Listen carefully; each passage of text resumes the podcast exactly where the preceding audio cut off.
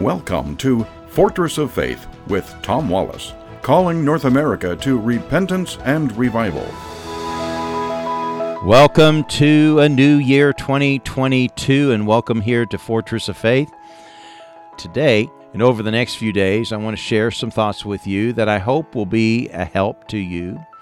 Uh, words of wisdom for starting a new year. I got some thoughts that I'm going to share with you today and over the next few days, and I hope that they will be a blessing to you. I want to begin by reading to you a verse, Psalms chapter 90, verse 12.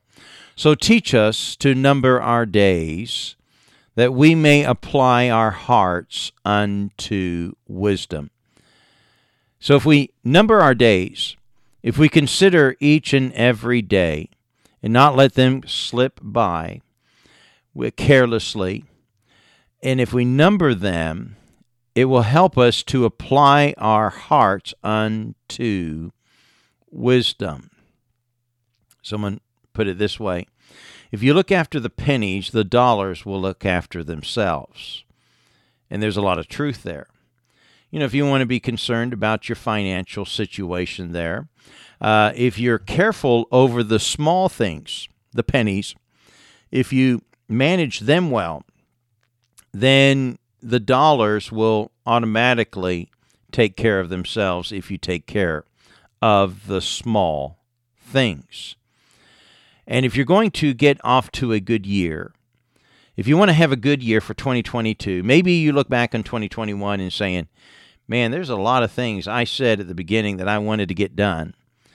Things that I wanted to change in my life or improve in my life or in my family or in my work or whatever and you look back over 2021, you say, "Oh man, I I really blew it.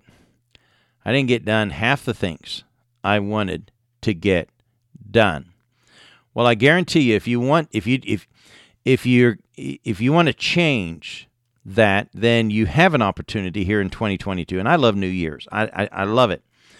And I'm reminded, and I say it often, of Spurgeon saying, No matter your past, your future spotless. And I like a new beginning a new beginning gives me an opportunity to say to my failings of, of the past, that's now in the past, and now I've got an opportunity for a new start. And there's nothing better to a new start than a new year. So I want to share with you some thoughts, three today, and some others over the next few days, words of wisdom, nuggets of wisdom that I think will help you to make the most of 2022. And my first thought is this don't stumble at the start. Don't stumble at the start. Well, again, like a new year. Uh, if you want to make a better year in 2022, don't start in June. Don't start in September to, you know, really make the most out of it. Start now. Begin now to make the changes, make the determinations. Now, a lot of people are very much against New Year's resolutions. A year that you say, well, I'm resolved that from from this point forward, I'm going to be doing X, Y, Z. And if people say, you know, because the fact is that 30 days later, you're probably going to stop whatever it is that you resolved yourself to do. Now that might that might happen, but I guarantee you, you you're not going to make any changes by not making a start. You have to start in order, if you want things to change, you have to start to make the change. And to simply say, well, because I'm not likely going to succeed, I'm probably going to fail in this 30 days later and not be doing it there. I'm not going to go ahead and try in the first place. Well, that certainly is a recipe for failure. And so don't stumble at the start. And let me throw another thought on this. Parents, your children are at the start of their life. You're the ones that God has placed in their life to guide them, nurture them, teach them, train them, so that they can come into their adult life with a, you know, with their feet firmly on the ground, with a good head on their shoulders. But many parents are neglecting their job. I've heard this dozens and dozens and dozens of times when I was a missionary, and I hear it from some here in America. Well, I'm just going to let my kids make their own choices about what religion they're going to follow. Man, that's one of the stupidest things I probably have ever heard people say. The Bible says in Proverbs chapter 22, verse 6, train up a child in the way he should go, and when he is old, he'll not depart from it. They need training, they need guidance. Proverbs chapter 22, verse 15 it says, This foolishness is bound in the heart of a child. You know, it's there, and we all know it.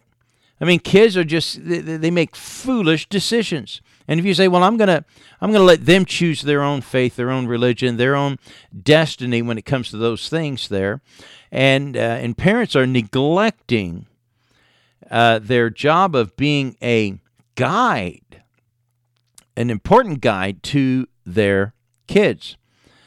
And uh, what will, you know, uh, take away that foolishness that's bound in their heart? The Bible tells us the rod of correction shall drive it far from him. But parents are so afraid to do their job. Don't stumble at the start, and don't stumble at the start of your kids' lives, parents. Let me tell you a quick story. Sad one, actually. Back when I was a youth pastor, this is years ago, I was just coming out of Bible college. We took an internship uh, job at a church in, in Missouri and I was a song director and youth director. We were only there for the year. and uh, one of the kids in our youth department was a preacher's kid, not the pastor's kid, but a, a preacher's kid. Their folks were missionaries, retired missionaries, and or uh, back home from the from the field. She was dating another boy who was also a missionary's kid. So both these kids, you know, were raised in a good home. They knew better, but the two of them got physical as often happens with young people, and she got pregnant. Of course, this would have been a disastrous thing for their parents, both missionary parents, to learn that, you know, their kids have been doing these things. So the boyfriend paid for her to have an abortion. And she couldn't live with the guilt of killing her own baby. And so she tried to commit suicide. What they tried to keep secret ended up coming out to everybody. And uh, and what what a ruined life. What a ruined life for both of these kids. And the third and, and even then the, the, the kid the child, the unborn child that was killed. Don't stumble at the start. So many kids, in fact, this was a report back in 2011 80% of unmarried evangelical young adults are having sex according to studies. 80%. In fact, ages between 18 and 29, evangelical single adults there are almost as sexually active as their non Christian counterparts.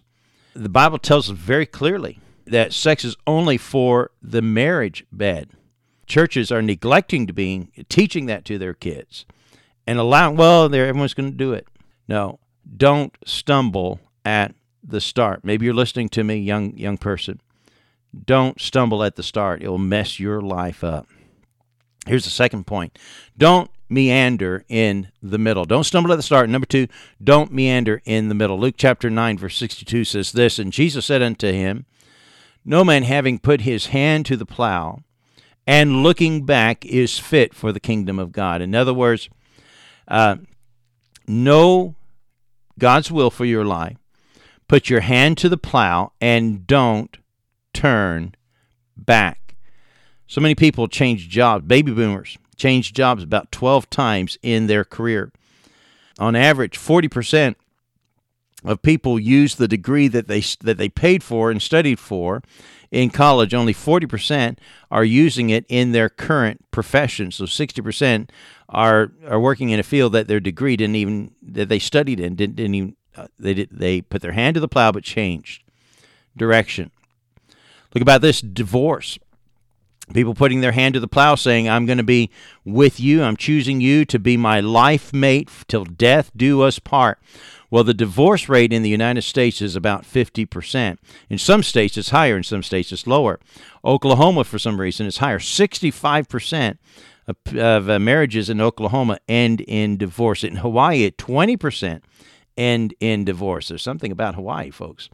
Well, people say, well, I've only made this one mistake. I was young and I know much better now, and I can get married uh, a second time, and I'm not going to make these same mistakes. Second marriages have a divorce rate at 60%, And those who really think that they're seasoned at on their third marriage, 73% of their of these marriages end in divorce. The th- problem, folks, is is themselves. It's not their spouses, it's not their mates, it's themselves. They've got problems of their own.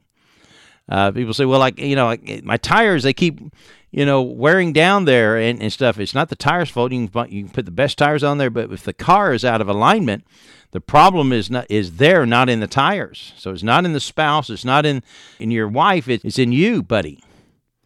Don't meander in the middle. Don't just kind of wander around here, there, and go anywhere and stuff there. Put your hand to the plow and stick with it. Here's the third thought for today. First thought don't stumble at the start. Number two, don't meander in the middle. Number three, don't falter at the finish. I just read to you a verse when we started Psalms 90, verse 12. So teach us to number our days, that we may apply our hearts unto wisdom.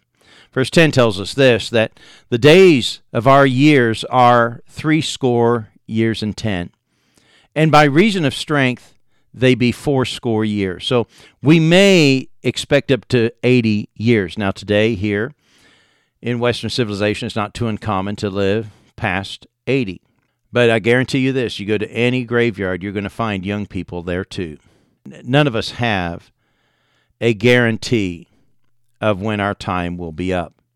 The Bible tells us that our life is but a vapor, it appeareth for a little while and then vanisheth away. The fact is is that your casket might be in town even this week.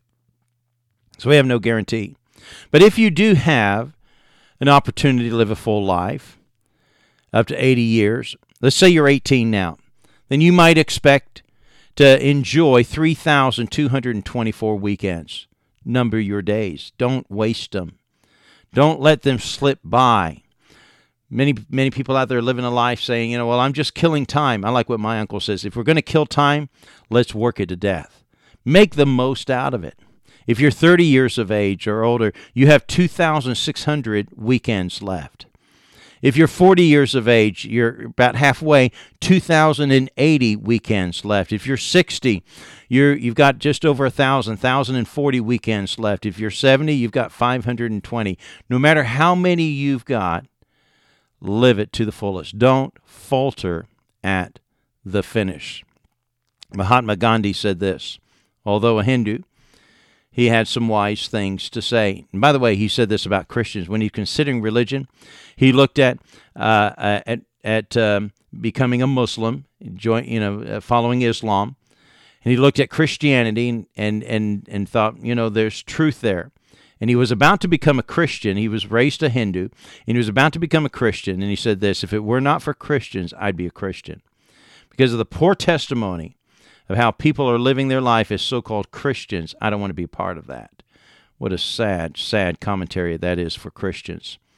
But he said this live as if you were to die tomorrow. No matter how many days you think you have left, live as if you were to die tomorrow. And then he also said, learn as if you were to live forever. So live as if you're about to die, learn as if you're going to live forever ever. Well, that's going to be it for today. I got more on these pieces of wisdom for a new year. So I hope you'll join us tomorrow at the corner of truth and courage. God bless you.